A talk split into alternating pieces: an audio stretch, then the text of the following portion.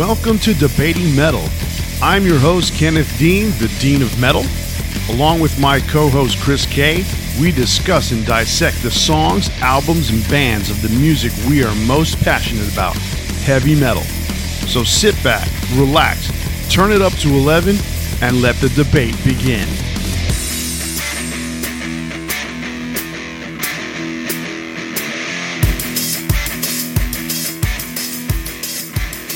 Hello and welcome everyone to Debating Metal. I'm your host, Kenneth Dean, the Dean of Metal. This week, my co host Chris Kaye and I are interrupting our regularly scheduled programming to bring you a special episode 35. This week, it will be a tribute to Eddie Van Halen and a special head to head Van Halen, Van Halen 1 versus Van Halen 2. As many of you heard, Eddie Van Halen passed away recently after a long battle with tongue cancer. So, Chris and I decided that rather than continue with our regular topic, we would do a special episode dedicated to Eddie and the band. Normally, Kenneth has a rusty metal pick, and I have a freshly forged pick or an online pick of the week for you. But uh, this week, we're going straight into our topic after we discuss Eddie and his impact on us, as well as just Van Halen and their impact on us uh, through our lives. Uh, so we're going to still choose a big four. This week will be big four Van Halen albums because in a previous episode we did our favorite Van Halen songs. So uh, we're going to do albums this week. Uh, be sure to stay tuned to the end of the episode to hear which albums that we choose. If you missed last week, we picked our big four Amon Amarth songs, so make sure to click subscribe and download the episode to check that out. Also, be sure to go to our Instagram at Debating Metal and leave a comment about your big four every week. But before we begin, let's take a brief moment to go over last week's episode. Uh, last week on episode 34, it was Amon Amarth, Surtur Rising versus Deceiver of the Gods. We spoke a lot about Loki, Vikings, and other Norse mythology. And to listen to what we said, download or stream the episode on all the major podcast platforms such as iTunes, Google Play, Podbean, Stitcher, iHeartRadio, and Amazon Music. So do yourself and us a huge favor and click the subscribe button or the follow button on your PC, the app on your phone, or however you listen to podcasts, and you'll get our newest episode on your favorite device every Friday. And like always, please rate us or leave a review. We also want to read your opinions on these or any of our other topics. So if you agree with us or just want to rip us a new one, send us an email to debatingmetal at gmail.com or message us on our Facebook, Instagram, or Twitter pages. So why don't we talk a bit about how Eddie and Van Halen have affected our lives? Sure. I discovered Van Halen at the early age of probably 10 or 11, something like that. I, I didn't catch him right away.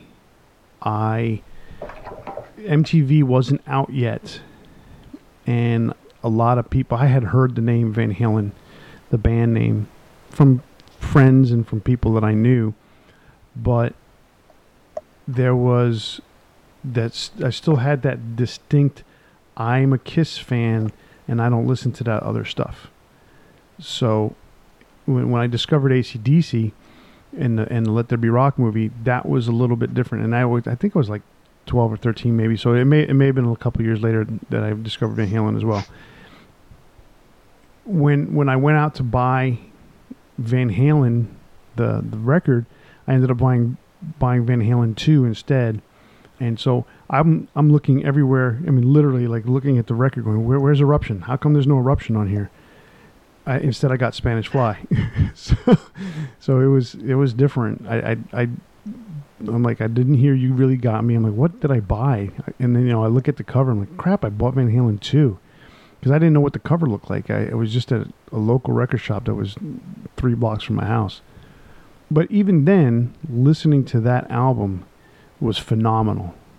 And just listening to the guitar work that Eddie did, it was just incredible. I mean, I, I, I, had never heard anything like it before. I mean, I've heard, you know, ACDC and Judas Priest and all those things, but Eddie was different. Eddie, his tone was different, his playing was different. You just knew that band had a different sound. Oh yeah, I mean, it, there was something special there. I mean, there's there's a few musicians out there that you can tell they just have something something that other people don't have. It doesn't mean they're necessarily like better than anybody else, but there's just something about them that's so appealing. Guys like Stevie Ray Vaughan, you know, they they're they're somebody that kind of transcends their genre and can appeal to everyone. And uh, Eddie was one of those guys, and he, uh, I mean, the first time I heard Van Halen, I was mind blown, and I, uh, I mean, my earliest memories of them were really in the uh, the Sammy Hagar era because I, I mean, I was born in '86, so that was the time that he was in the band. So I went back later and, and got into the early stuff, which I, I mean, I loved just as much. I mean, we talked about it. We had a, a head-to-head where we, we picked Sammy versus Dave, but it, I mean, as far as it really goes, I mean, it's I like both of them. I, I just have you know fonder memories of, of that later time period. But uh, there was something special in all the music that he put out. I mean, it it just was something I could listen to over and over. I mean, I used to make my own greatest hits albums of both of the you know the eras of the band. I would have like my my David Lee Roth disc, and I would have my my Sammy disc, and I, I listened to those so much in the car. And one of my favorite memories was that the the first song that I ever did karaoke was "Jump" by Van Halen.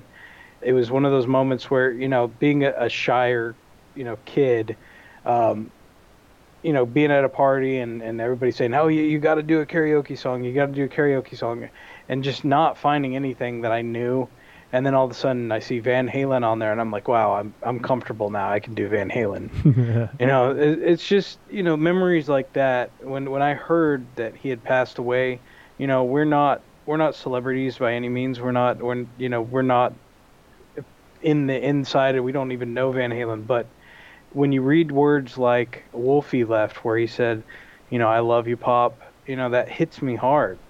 I, I you know, for me, it was just it, the rest of the day was kind of a bummer.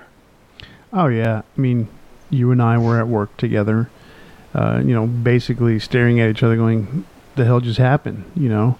No. Uh, on my way home, you know, I just listened to Van Halen the whole way, and I, I put on my favorite song, which was uh, I mean, I put I I jumped on my Spotify, put on my Van Halen playlist, and I searched for my favorite song, which is Mean Street. And I put that first song on and then hit shuffle after that. And, and I just got to hear Eddie do that intro to that song and then have that nasty, dirty, beautiful riff that he plays at the beginning of that song.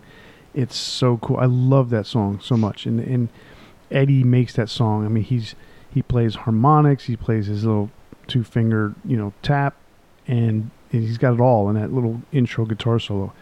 Mm-hmm. I love that song, and you know, David sings with attitude. The whole band plays that song with attitude, and it's really cool. And I just listened to Eddie on the way home, and and and feeling the impact that he had with all those songs. I mean, it was it's just a, you know, every album hit after hit after hit after hit. I mean, it, it's it's rare to have something yeah. like that, and and you know, to have all your platinums. And, and, and look, let's, let's, let's be honest. The Van Halen 3 experiment with Gary Cherone was a bust. The, the reunion with Sammy Hagar, as much as everybody wanted it, um, and, and not to speak ill, but Eddie turned that into a disaster. Um, but for the most part, everything before that was was you know super super successful. I mean, the tour itself, that last final tour with Sammy, was successful, but it was it was a personal issue with, between Eddie and Sammy that made that a disaster of a tour for them. So, and then that was the last time they spoke until recently. Yeah, one thing one thing is we talked about this earlier. You know, it, it's funny for I guess for a lot of people that you from somebody that's an outsider could say, well, you know, Van Halen hasn't done anything in years. We haven't really seen Eddie in so long etc. But there, if you're a fan of a band, you always kind of hold out hope that they're going to do something else, and there was always that possibility.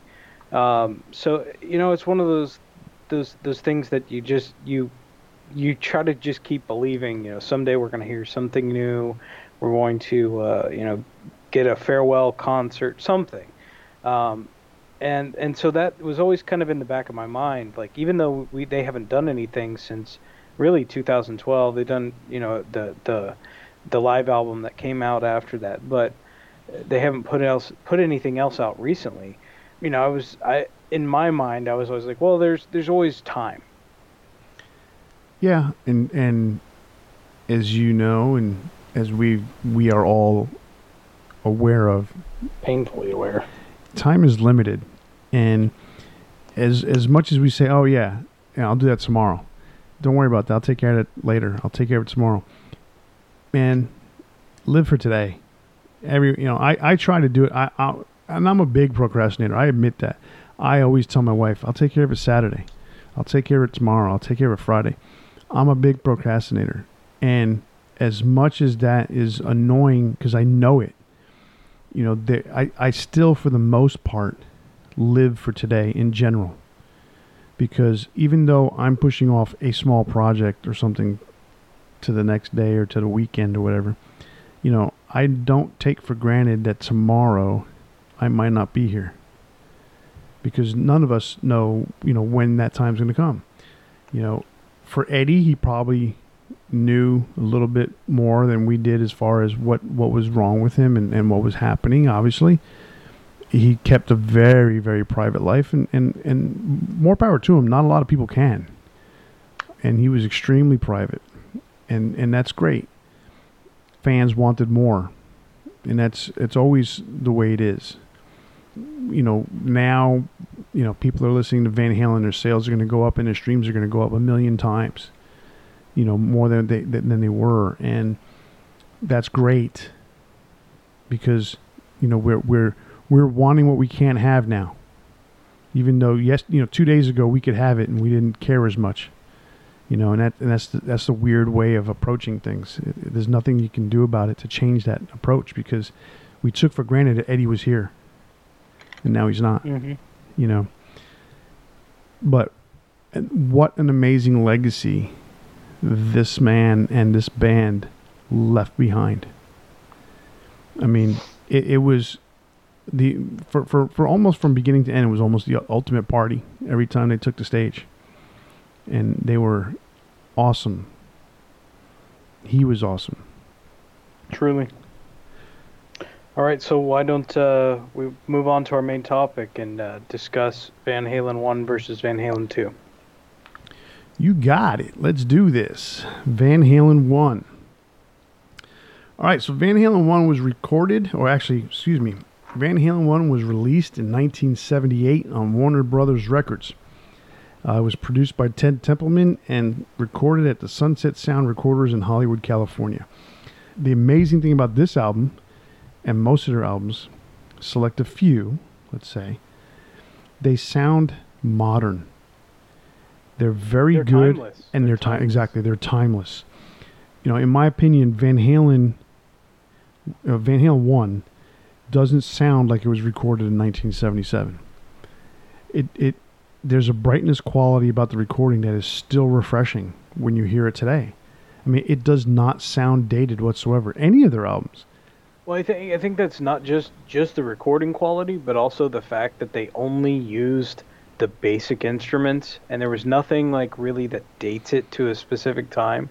Like in 1984, as good of an album as it is, as you know, as as classic as it is, it's still very dated to the time period because of the use of of the synthesizer, etc. So you can and the name obviously, but but but 1984 feels that way. Whereas the early Van Halen albums, they just feel like a rock album that could have come out really at any time. Exactly. Yeah, Van Halen. Uh, obviously, 1984 was the first one to use keyboards, and that was the one where you begin to hear that change in style.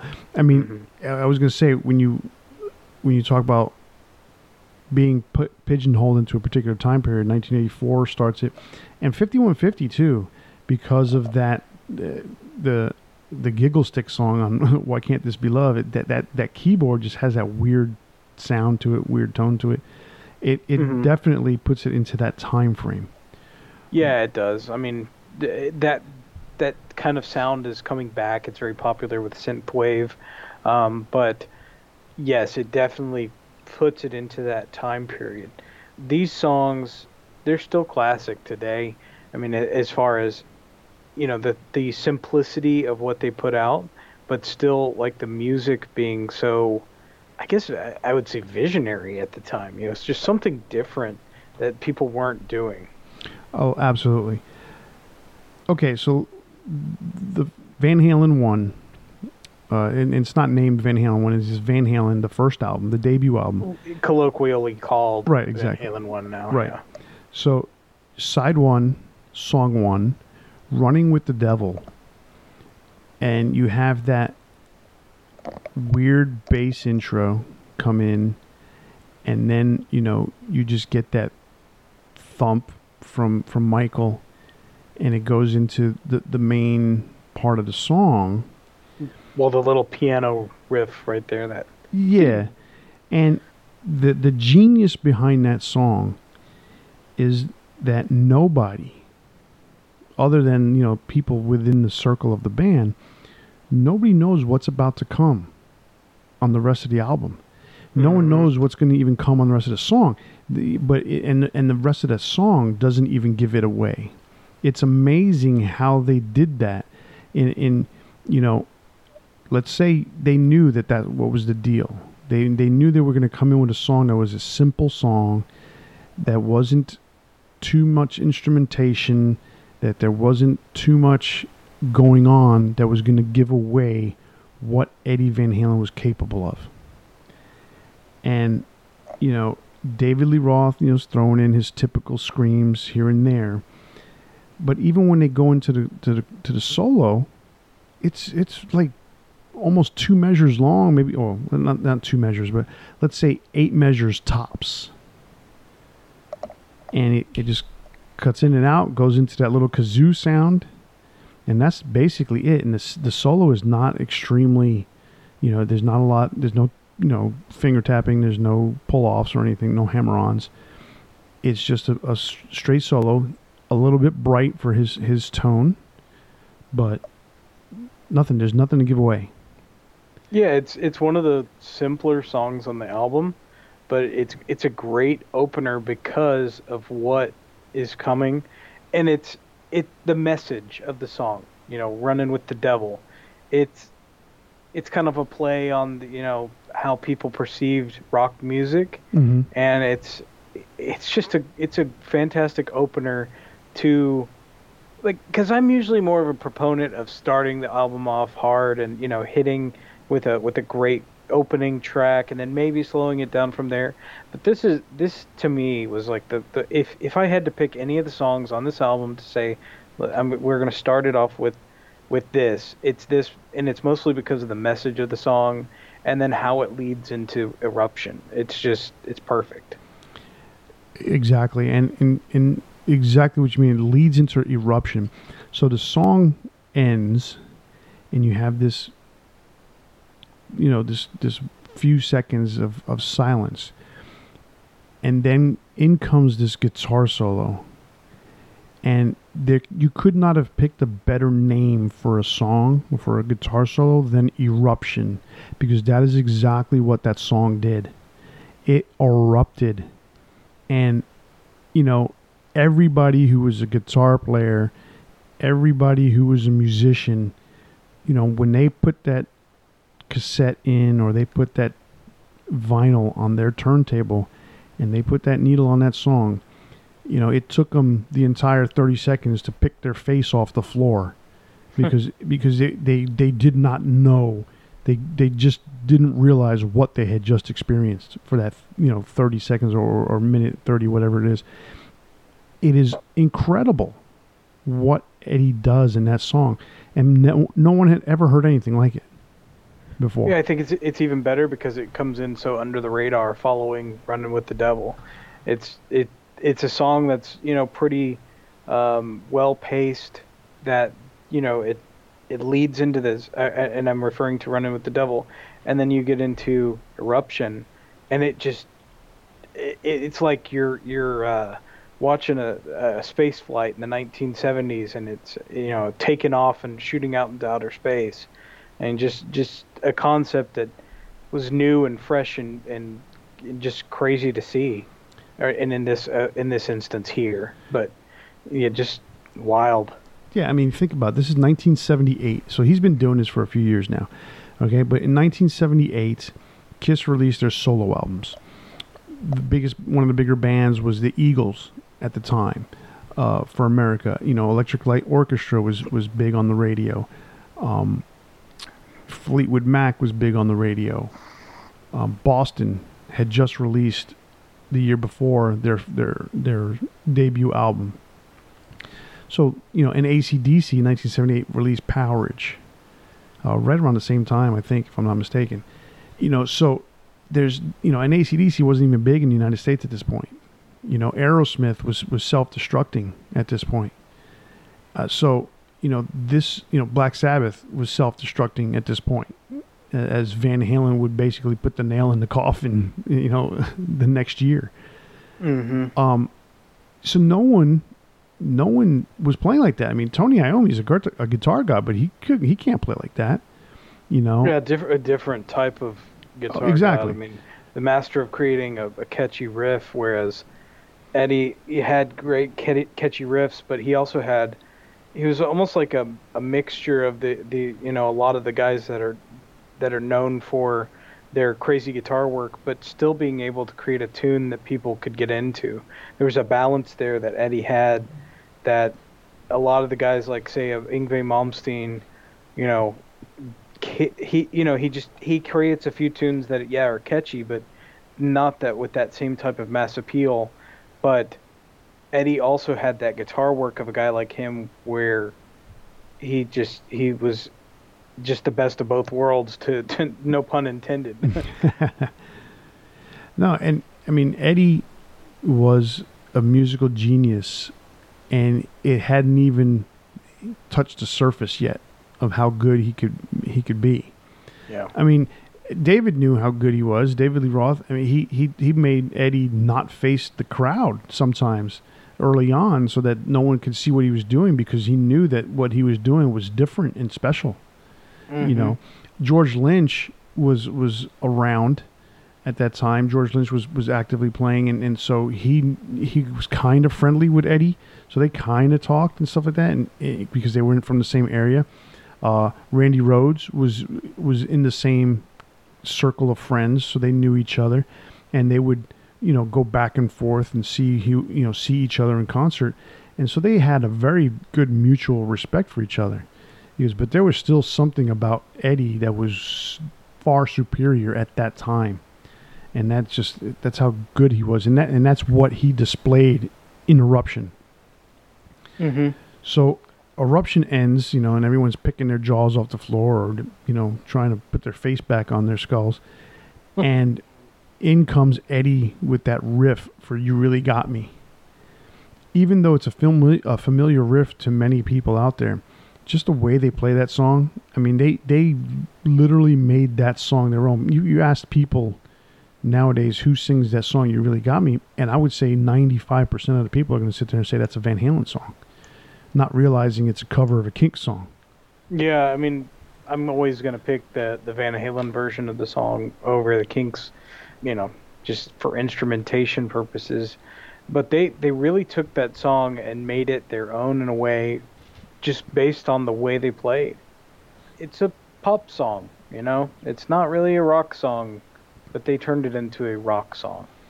Oh, absolutely. I mean, this is one. You know, for the Kinks, it was one of the the first songs that that they played. It wasn't even a distorted guitar; they played a blown speaker, and that's how they recorded uh, the the that tone on that guitar.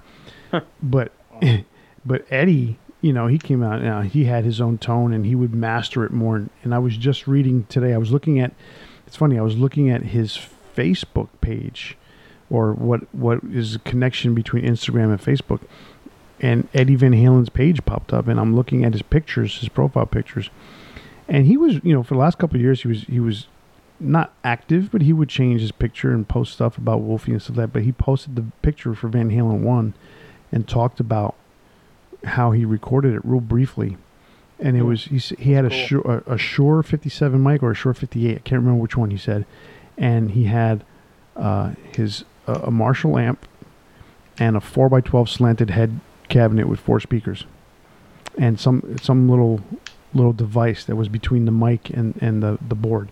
That was it. He did the whole album like that. Mm. You know, and, and and it's amazing because he has some really good tone on that album. It, at, at, times it's a little thin, but that might just be the, the, the, the key of the song. But still, I mean, you you hear you really got me, and that thing just rocks. Yeah. You know. And and before anybody gets mad at me, I'm I'm aware that the Kinks are technically a rock band. I just I just mean by like today's standards of what you think of as rock, you really got me is not really a rock song. Um, but the Van Halen version truly is. Oh yeah, absolutely. So moving on now, we you know we go to uh, now we're getting to the, the second or third, if you want to call it that, original piece by Van Halen, and it's "Ain't Talking About Love," which is a staple of their set. I mean, it, Sammy played that song. It was a definitive staple, and that coming out of out of "You Really Got Me," you can you you hear this. I mean, the guitar work on that song is amazing. hmm It's it's one of my favorite Van Halen songs by far. Uh, it's it's just one of those those songs like that from that opening riff.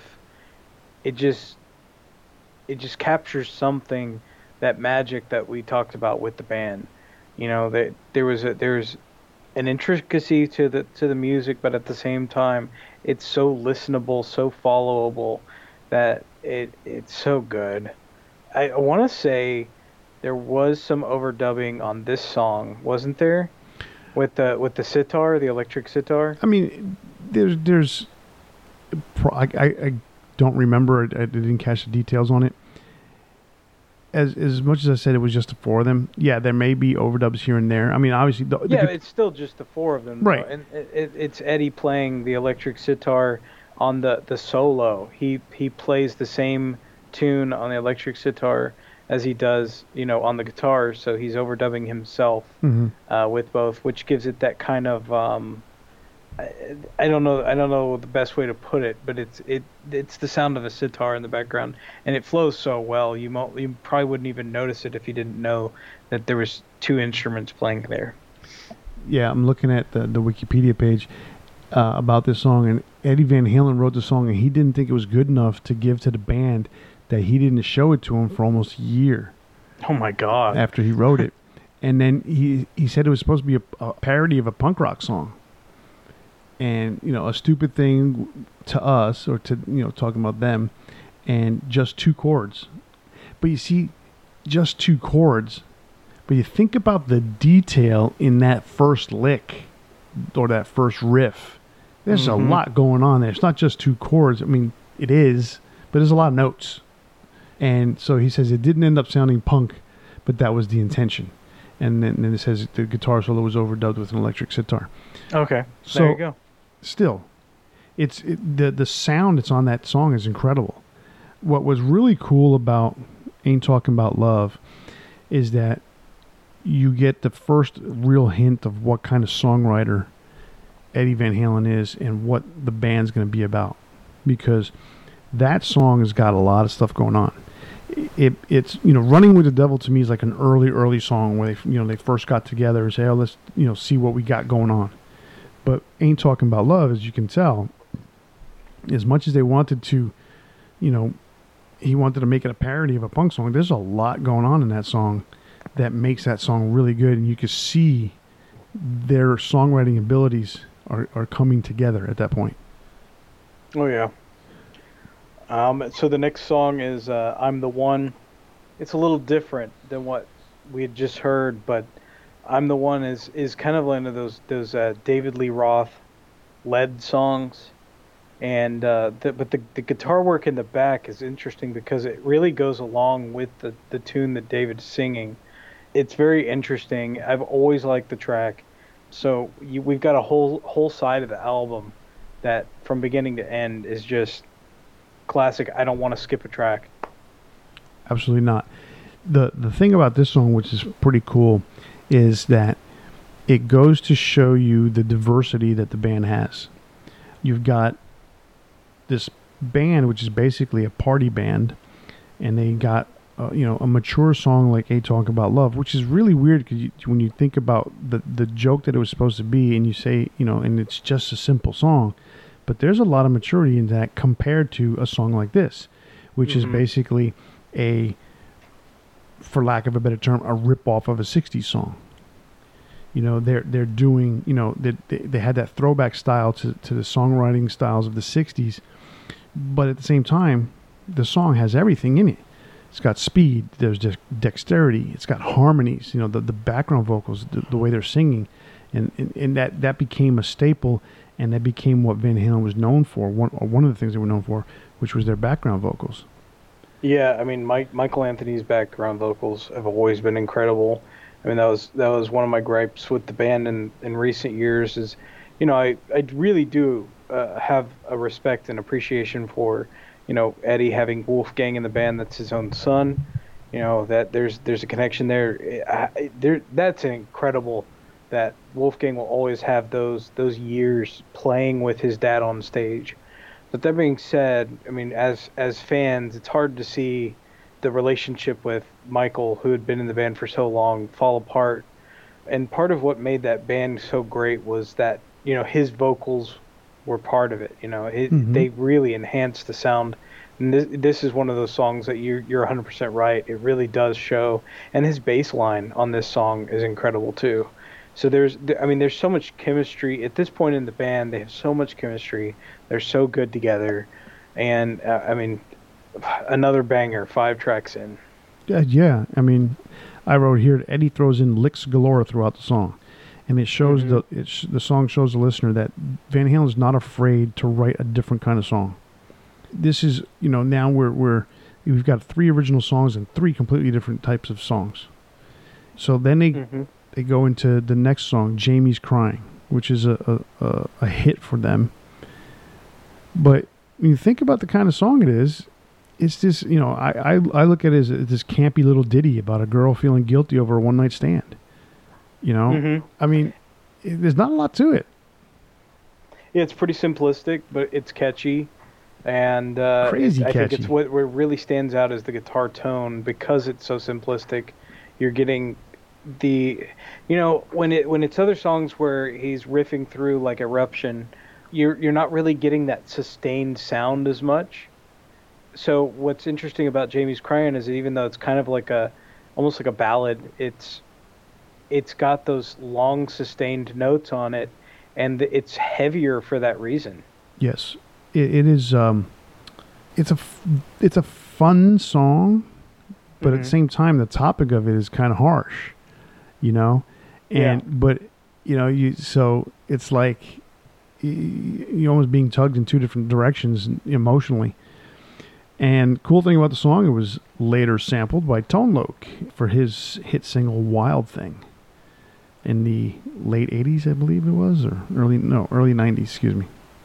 So yeah, so that was and and that one was one of those where he asked permission from Van Halen, and they they just said yeah sure and gave it to him, and really, I don't think they even got paid for it. It was a oh, huge, wow. it was a huge song. I don't know the details on that one, but that was one of those where he j- he asked for permission to use it. They're like, sure, no problem.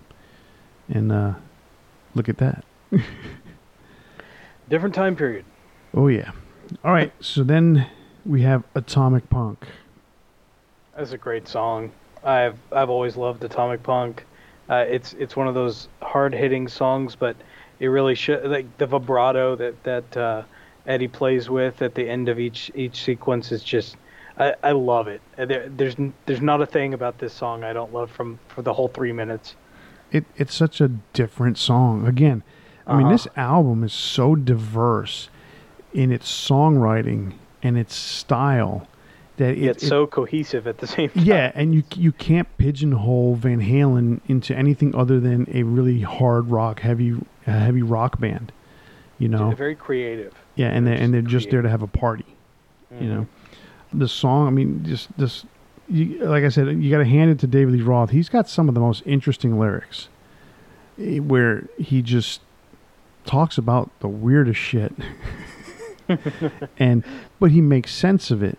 You know, and that's the funny thing. You know, Eddie didn't. Eddie never knew what he was singing you you would ask Eddie what the words are, and he would have no idea because his concentration was the song, uh, the playing of it. Where David Lee Roth could basically sit there and say that he was, you know, flinging poo on a windshield, and Eddie probably wouldn't know, because it was that they were that distinct. You know, Eddie's concentrating on making sure the song is good, and David Lee Roth is making you know words up as he goes along. Well, that was that was one thing that I feel was always special about the band was that all the all the players in the band were very talented, but also exhibited their talent throughout. I mean, that's why they always had. I mean, there was multiple reasons that we're all aware of that they they had their own solos during the concert, but uh, that that was part of the, the the reason for those those solos was to really showcase, you know, that these guys were very talented. Yeah, they definitely. I mean, Alex is a great drummer, you know, world class drummer, mm-hmm. and, and and for all the negative press that Eddie gave to Michael, Michael Anthony was is is solid bass player. I mean, he's a great bass player, and and you can't uh, you can't you know ignore his contribution to the sound of Van Halen with his vocals. Oh, absolutely not. I mean, he is the background vocals, and then when Sammy came along you can hear it now on the circle. Mm-hmm. Michael and Sammy have such a unique combination to their voices that it is amazing how those two voices mesh together. I mean, mm-hmm. it is incredible. Absolutely. I mean, better than Dave and, and, and, and Michael. Michael and Sammy, it just the two of them are like beautifully linked together those two voices and it always shows i mean some mm-hmm. of these some of these you know uh, uh, quarantine sessions that they did with the circle i mean you could just you can tell michael singing it's like oh my god you know this is this is the voice of van halen and it, it's like that's the that's the guy and it's it's always there i mean that voice is impeccable it's beautiful that, mm-hmm. that that background vocals that he does. It's amazing. All right, so the next track is "Feel Your Love Tonight." Add it to the category of diverse. Again, you know, it's it goes into it. It's along the same lines as the Jamie's crying and I'm the one, that style. Um, but you know, it shows the band's lighter side. But it it ha- it still has that touch of you know, this is a modern song, modern for those times in the 70s, late 70s. Yeah, it almost has like a dance groove to it. Yes, it does. So, and, that, and that, um, there's that influence because even though, you know, disco's big at the time and this is not a disco song, there's a little bit there that says, yeah, it's a danceable song. Because, mm-hmm. you know, just a few years ago, they were playing high school dances, you know? So it tells you. yeah. So anyway, the song is, is, you know, ton of harmonies, Dave doubles his vocals in a few spots, so it's it's a really cool song. I like that song a lot. Vocals on it are awesome. Yeah, it's. I mean, it's a. It's kind of the. You know, we talk about a lot about the ebbs and flows of albums, and this is one of those things. Like you've you've gone from Jamie's Crying, where it's kind of a a somber song in a way, to Atomic Punk, which is very exciting and it, you know, it's it's kind of blazing through the track. Now we're slowing things down, not not in a somber way again, but but just slowing things down. And then we're heading into Little Dreamer, Ice Cream Man, and On Fire. So you're getting you're getting like a flow, you know, uh, like a, almost like a curve that you would see on a, a chart, you know. Mm-hmm. It's it's so well put together. Oh yeah, Little Dreamer is um, it's definitely it changes the pace of the album. Mm-hmm. But what's really cool about it, it's, it's got a very edgy, dirty riff to it. Mm-hmm. And then obviously the story that Dave comes up with in the song is is unique for Dave. You know, it's it's a it's a pretty cool story. What I like the most about it is the soulful solo that Eddie plays on it. Doesn't go crazy. Oh, yeah. he, you it's can magnificent. and there's a couple of times in that solo where he extends the the note, bends it a little bit, a la Stevie Ray Vaughan, even though Stevie Ray Vaughan is not famous at this time. But that's the way, that's the kind of thing that Stevie would do. But, so yeah, something you can compare it. right, exactly. And so you know that that's where you get that soulfulness that Eddie played with throughout his career. It wasn't just a million notes. There was a million notes, but there was a little bit of soul behind it. A lot of bit of soul. Yeah, I mean, exactly. Eddie Eddie had had soul that he played with. He played with his heart, but he also played with his mind. There was a mixture there that that he it just he had a a, a raw talent, but at the same time you could tell he invested the time and practice into really honing his craft and he's he was just an incredible musician. He really was. Absolutely. So then comes if if if you're listening to this record and you get to this point in the album, you got to think this is the end. you know? Yeah, Ice Cream Man seems I, like a you know joke finish track. Right, Ice Cream Man comes on. You you, you get this blues track um, that's you know acoustic guitar, David Lee Roth just singing by himself in the, in the guitar. But then once he uh, gets to the end of his initial first verse, it goes all out. At that point, the whole band kicks in, and it is just it's on at that point. Mm-hmm. Um, it's the second cover on the album. It's one of these blues songs that f- that's full of double entendres, and you know, David Lee Roth is is the king of the double entendres when it comes to this style of music, and that that song Ice Cream Man super cool song. You know, regardless of whether you know all the double entendres, even if you take it for what it is, straight up words, it's still a pretty cool song. Oh yeah, it's uh, it it it lulls you into this sense that it's going to be this kind of jokey, silly song, which it is. But at the same time, once you like you said, once the band kicks in, it becomes a, like a rocking song. You know, like a another kind of danceable song. Mm-hmm. Exactly. And yeah, and it, it, it's it's good, but to me, ending on on fire is just badass. Oh yeah, that that that was the thing. Like you thinking Ice Cream Man, this has got to be the end of the album, and then all of a sudden, On Fire comes on, and it's like let's throw all of our skills into one song and do oh, yeah, and just yeah. and do this insane song, which is it's a great song, you know, and it is basically rock and roll excess. That is that is that song personified. Yeah, I mean every everybody's kind of pushing themselves to the limit on this track. I mean the the the vocals are in in the high high register. you got you got a lot of cool guitar work going on. The drum drums, uh, I mean everything about it is really good. And then of course the the melodies with um, or the the sorry not melodies, the um, harmonies with David and Michael, just awesome. Yeah, absolutely. It, it's an incredible way to end an album. So you you go from this this um, quiet little intro where no one knows what's going to what's going to come, and you end on this thing where it's just all out assault on everything that they they can do, you know, skillfully. You get it all in one package, and like this is Van Halen. Good night, you know. yes. So, they you know their career takes off from that point. Um, less than a year later, they are back in the recording studio, and they are recording Van Halen two.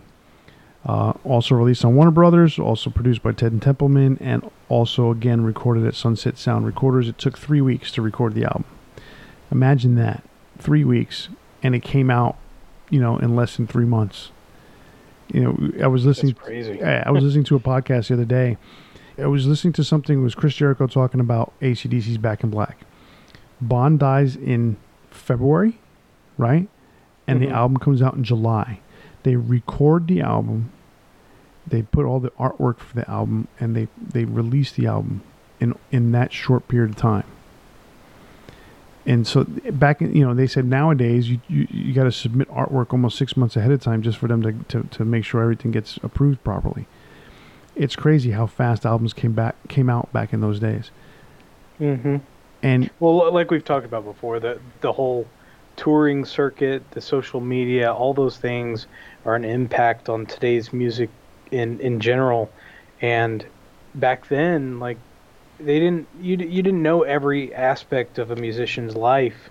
You know, they didn't have to worry about social media. They didn't have to worry, be worried about being followed around all the time. You know, they they were able to just focus on the music, and it, I'm sure it was great for the creative process. Whereas now, there's so many facets that I can't imagine you know how it how it affects their process. Oh, it, it has got to be insane. I mean, the one band that I can tell you who's been really really consistent up until recently has been Queensryche, the, the Todd version. version of Queensryche. The, mm-hmm. You know, they've released these three these last three albums uh, almost on a every two year basis. Um, the last one, I think it took two and a half years almost. It, it's it was just it was it was tour album tour album tour, and you know they obviously now with everybody shut down, hopefully you know I mean it's going to be an influx of music next year. I don't think anybody's going to be able to afford it because there's going to be so much stuff out there. yeah, I'm I'm excited for a lot of a lot of stuff coming out. I mean, uh, uh, we'll talk more about these in coming episodes, but there, I mean, there's a lot of bands that I'm a fan of that I'm seeing they're working on stuff, and I'm just I'm actually getting excited about music for the first time in a while. I mean, not music in general, but new music that's coming out in a yeah, while. Ne- next year's gonna be insane when it comes to music. I hope so. I hope so. Oh yeah, I mean it can't get any worse. I don't think, but you know, let's let's keep our fingers crossed that everything works out and you know, eternity or things start to look up. All right, so Van Halen two comes out in 1979, like I said. So many of the songs on this album were already part of the repertoire that, that Van Halen was playing live. And a lot of these songs were actually recorded on their demo that Gene Simmons helped them make back in 1976. But they were left off for one reason or another. The album is slightly drier in sound than Van Halen 1 still clear and still recorded well, but there's that there's a little bit of dryness. Obviously, you can tell that it was done at a different time, but it, it's slightly different. Although, again, still has that timeless sound to it because you can't pinpoint when this album was recorded, and it, it's it's awesome. So this is the first album I owned by Van Halen. As I as I mentioned, I bought it by accident, thinking it was Van Halen one. I put on the first song and much like Running with the Devil, You're No Good opens the album, and that's a it's a cover song, uh, another cover song. This it, this was a song written by Clint Ballard Jr. and it was a it was first recorded by Dee Dee Warwick in 1963. Later that year, was re- recorded and became a hit single for Betty Everett that same year. Uh, as, it's an interesting choice of songs for the band. I, I don't really understand why they decided to go in this route to pick this particular cover. You know, you you got you really got me. There's something this there's a party value to that song. Uh, Ice Cream Man there's a party value to that song that goes along with the rest of the album. This song, You're No Good. I don't I don't know if it was something of, of a challenge for them to sit there and say, yeah, we could do a song like this and we can make it our own but I don't. It to me, the song, as good a version as they do of it, it does it it doesn't make sense to me. But it has a lot of similarities to Running with the Devil. It's a slow song, bass heavy, and it it, it intros the rest of the album, but it, it doesn't have eruption to come out after it like Running with the Devil did. It's, it's I think it's a good placement for the song on the album if it's if it's going to be on there. But I always kind of had the same reaction that you did, where it to me it's it's like the least entertaining song on the album, even though I do like it. But it's because it's the first track, and I and I love Van Halen so much, and I know what's coming. It, I don't skip it because it's it's one of those that, you know, it, it sets the the vibe, you know, from the beginning, kind of like Running with the Devil is. It's it's telling you this is this is what you know this is what's coming, and then and then just blows you away from there. Right, and it it builds. The song itself builds to the end. Uh, it, you know, I mean, it, just, it doesn't go super fast or anything like that, but it builds. Yeah. But then you come to the song "Dance the Night Away" after it, which changes the whole tone of the album, and then "Dance the Night Away" to me kind of it, it extends what was happening in Van Halen one with the party vibe mm-hmm. and, and the dance vibe that they got going on. This song is killer. You know, I, the background vocals. You know, it's it's in the it's in the same vein as "I'm the One," "Feel Your Love Tonight" from the first album. It, it shows how Eddie and Dave, probably Dave more than Eddie, has that affinity for '60s style songs at this point. But Dan- "Dancing Night Away" is is a killer song. You know, hit single for him at the time, so it's pretty cool. Yeah, I mean it fits in with a lot of the music that was coming out at the time. It's uh, it's very accessible, and still showcases a lot of what what you know Van Halen was doing, while still being a you know an e- easier dance song you know, a club song in a way. Right, exactly. But then they get down to the nitty gritty with somebody get me a doctor. This is where you can see this is the real songwriting style of of Eddie. Songs like this one, uh, songs like "Ain't Talking About Love," uh, you know those those. This song is awesome. I love this song. Uh, killer riff on this song. I, I mean, hands down, is one of my favorite Van Halen songs. Oh wow. Well, it, it's for me. It's it's where the album really takes off. You know, "Dance the Night of the Way" is nice. I like it. "You're No Good" is is is good. Um, but somebody give me a doctor is where it really picks up, and from there on, it just it grabs my attention and keeps it all the way through. This song is by no means my favorite on the album. I I li- it's almost like for for me, they go in in order of the how much I like the song. Yes, to exactly. Be, yeah, it's like every song builds up more and more.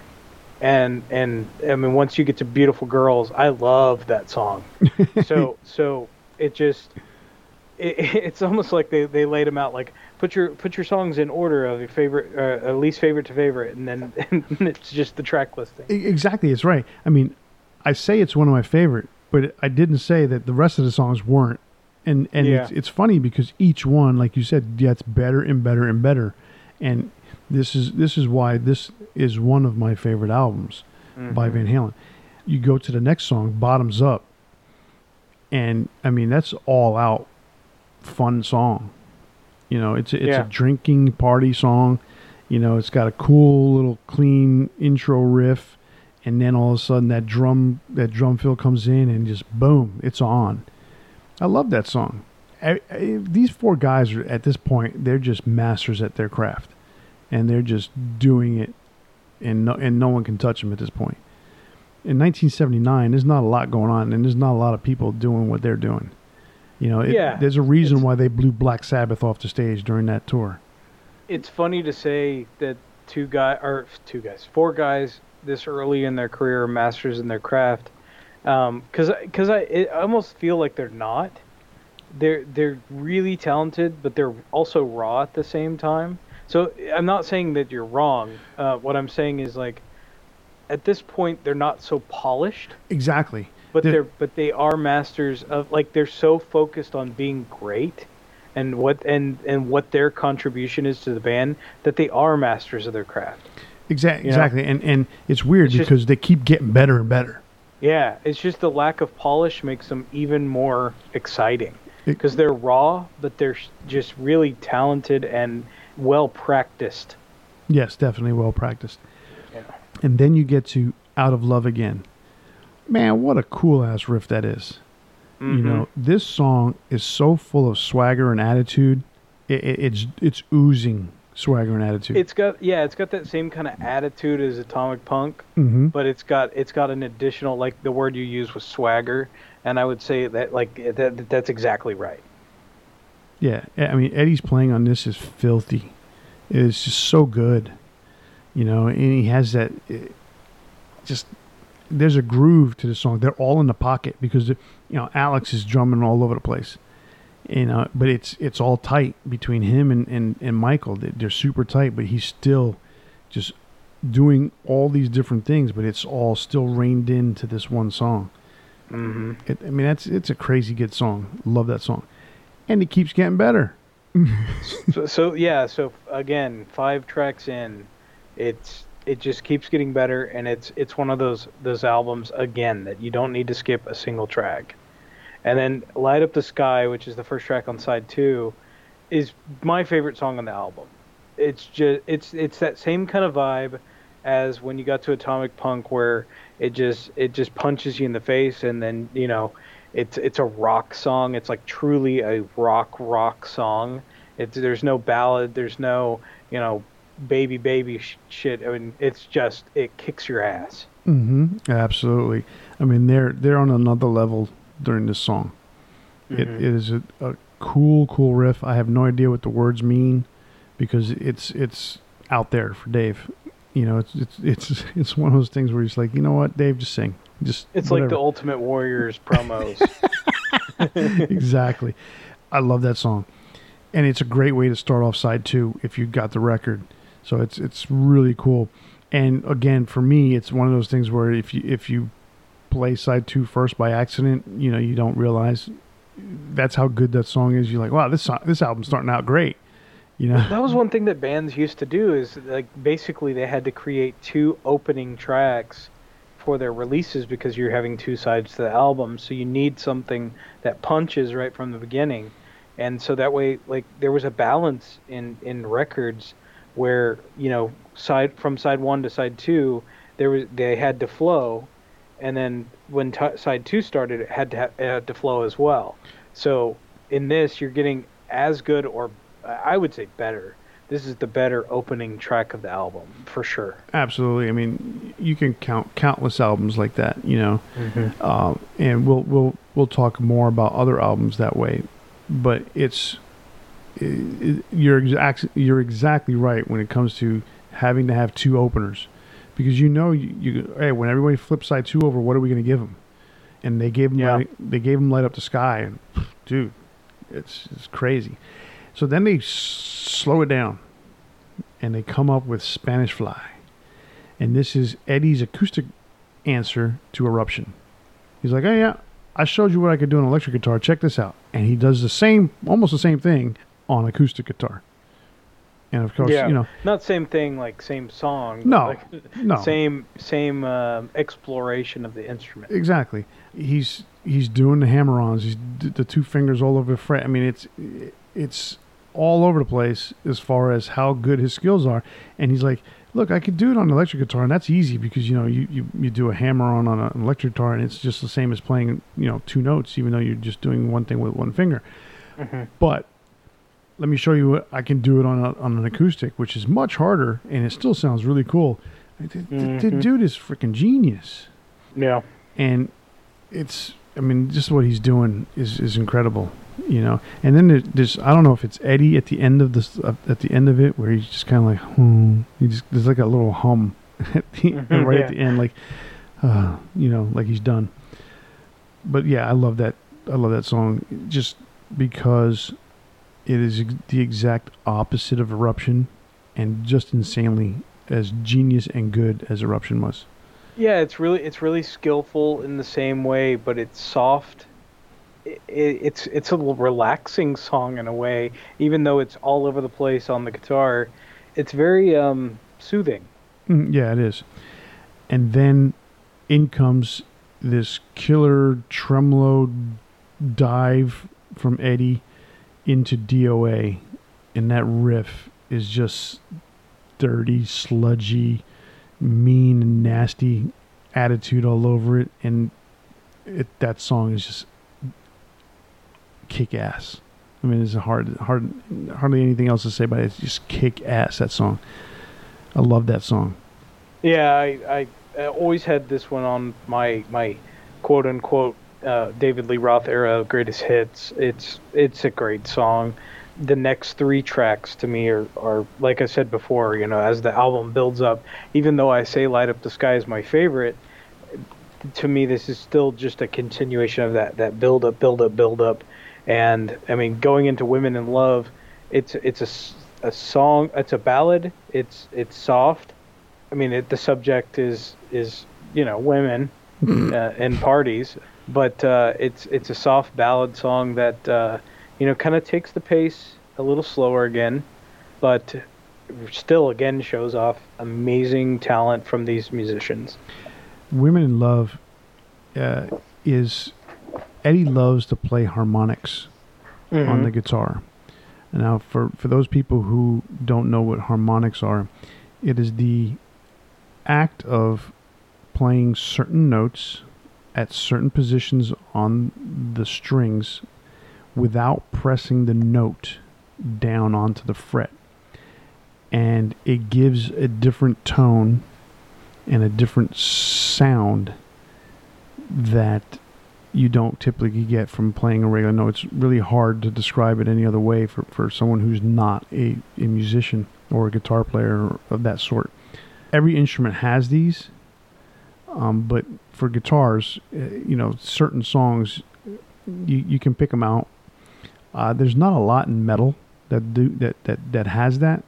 The the one song that comes to mind for me is Metallica's "Welcome Home Sanitarium."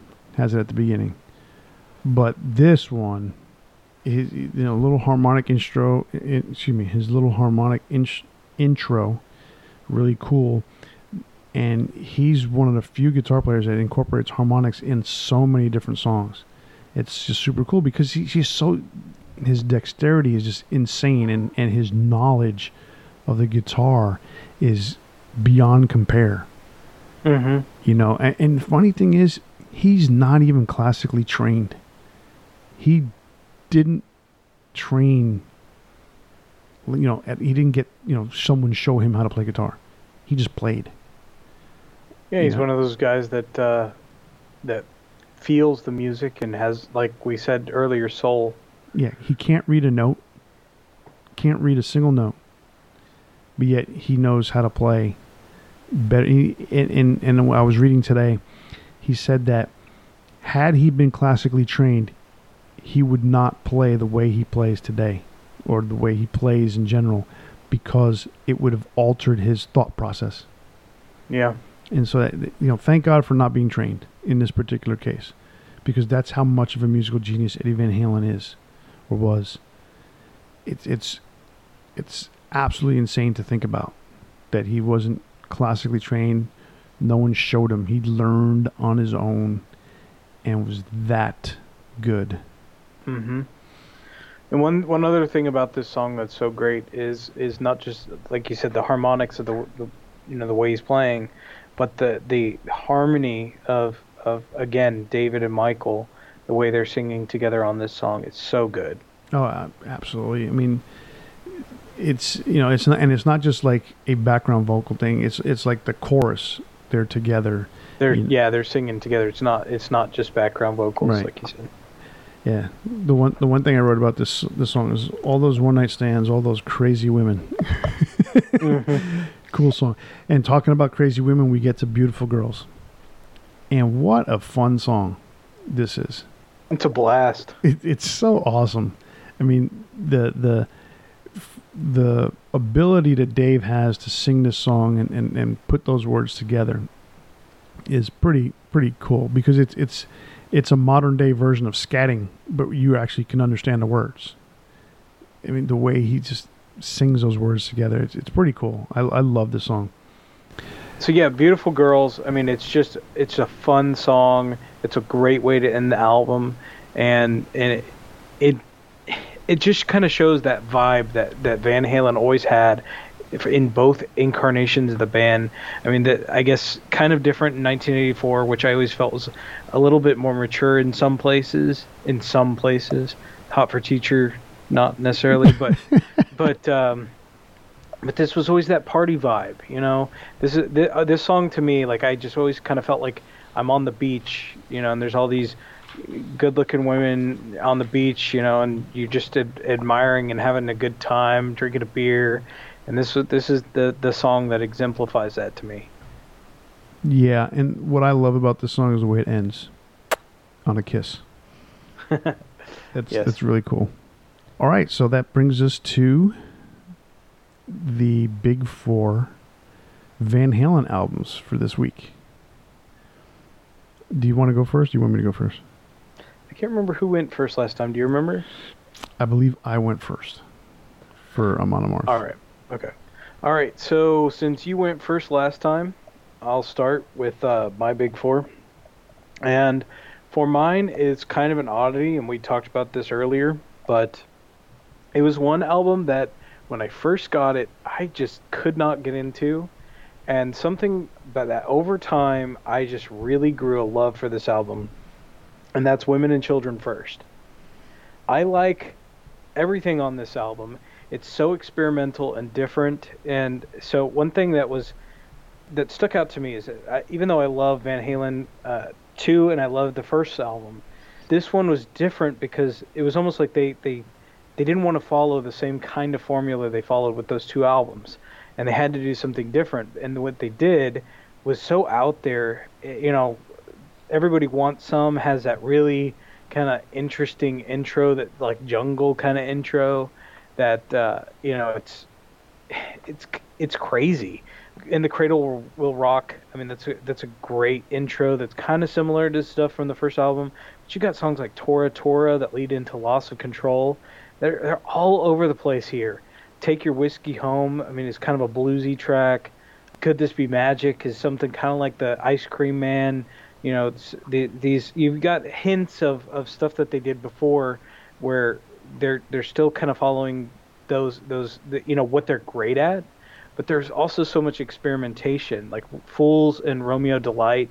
I mean, it's all over the place, and I just over time I really grew an appreciation for this album, and uh, it's got to be my number four. Uh, for number three, uh, it's Van Halen 2 for all the reasons that we discussed when we were just talking about this. It's one of those albums that you start and it's good, but by the end, it is phenomenal. It just grows and grows. It gets better with every track. I love the fact that they, it's got two great openers on side one and side two, and it's it's phenomenal. For number two, I've got 1984. This was, you know, like I said before, Jump was the first song that I sung on karaoke. It got me out of my shell quite a bit and there there's just so many things going on here that I really enjoy. I love Panama. I mean, there's there's not many harder songs by Van Halen than Panama. Um, the the the track that always kind of interested me that was so different than anything else was I'll Wait, which was actually featuring um, what's his name? Michael McDonald. Michael McDonald. you know, such a such a bizarre mixture in there. I mean, there's there's so many things that I I really love about this album. Hot for Teacher, what a great opening to side two. That guitar, I mean, sorry, that drum intro is just mind blowing. I think most people, even if they're not a, a, a super fan of Van Halen, will know Hot for Teacher. Um, Top Jimmy, I always thought that was a great song. Drop Dead Legs, it it Drop Dead Legs feels like a a, a closer for you know the, the the whole album. So to to to kind of start from side one and close the album out and start heavy again with Hot for Teacher and end on House of Pain. What a killer album. I I liked the introduction of, of the synthesizer, you know, the, the, the, the piano. I thought it was awesome. Um, no complaints about this album from me. 5150 is my number one, and I've I've talked about this before. It's the first Van Halen album that I had. It's the first one that I really listened to. I remember watching Live Without a Net, and all those songs were on it, and it it was the one that really brought me into the fold as a fan. And you know, being that I was born in '86, the album came out in '86. There's a lot of similarities there. I think that that intro to the actual song 5150 was was the song that, that just said, okay, I'm a fan. It, it, it from beginning to end, I love this album. I love the the uh, tracks like uh, "Get Up." What a what a great opener. Um, Sammy's voice is. I said opener. Sorry. Good enough. What a great opener. I love "Get Up" though. Um, Dreams, classic song. Love walks in. What a great ballad. Best of Both Worlds, I get that song stuck in my head all the time. Yes. I, I can't say enough good about this album. I, I will always carry this as my favorite album, and I, I could easily pick most of the, the, the rest of their discography as as my favorite albums by Van Halen because it, they're just all so good. Um, I mean, we all know there's there's a couple hiccups there, but but man, what a great band! Oh, absolutely my big four Van Halen albums. A little different than yours, but then there are some similarities. I'm going to start off. My number four album from Van Halen is 1984. Uh, for many of the same reasons that you that you said about the songs, Panama is, is one of their biggest hits. Hot for Teacher is is one of their, the one of the biggest videos ever to come out of MTV. Jump, you know, sent them into another stratosphere in terms of popularity. But for me, there's there's more to like from other albums. So that were that was my number four album in my big four. Number three for me is Fair Warning. And the reason why I like that album is because at the time that I got into Van Halen, the time that MTV came out, Van Halen had released the video for Pretty Woman, which was really odd from the from the Diver Down album. But MTV was playing three videos: Unchained, Hear About It Later, and So This Is Love, that were from a live concert that was during the Fair Warning tour. And those three videos, those three songs, are some of the best songs on that album, especially Unchained. Unchained is one of my favorite Van Halen oh, songs. I love Unchained. And yeah. that that video just captured my attention. I mean, I you couldn't find that those videos anywhere else other than MTV. So I was almost like glued to MTV trying to see when I can see those videos again.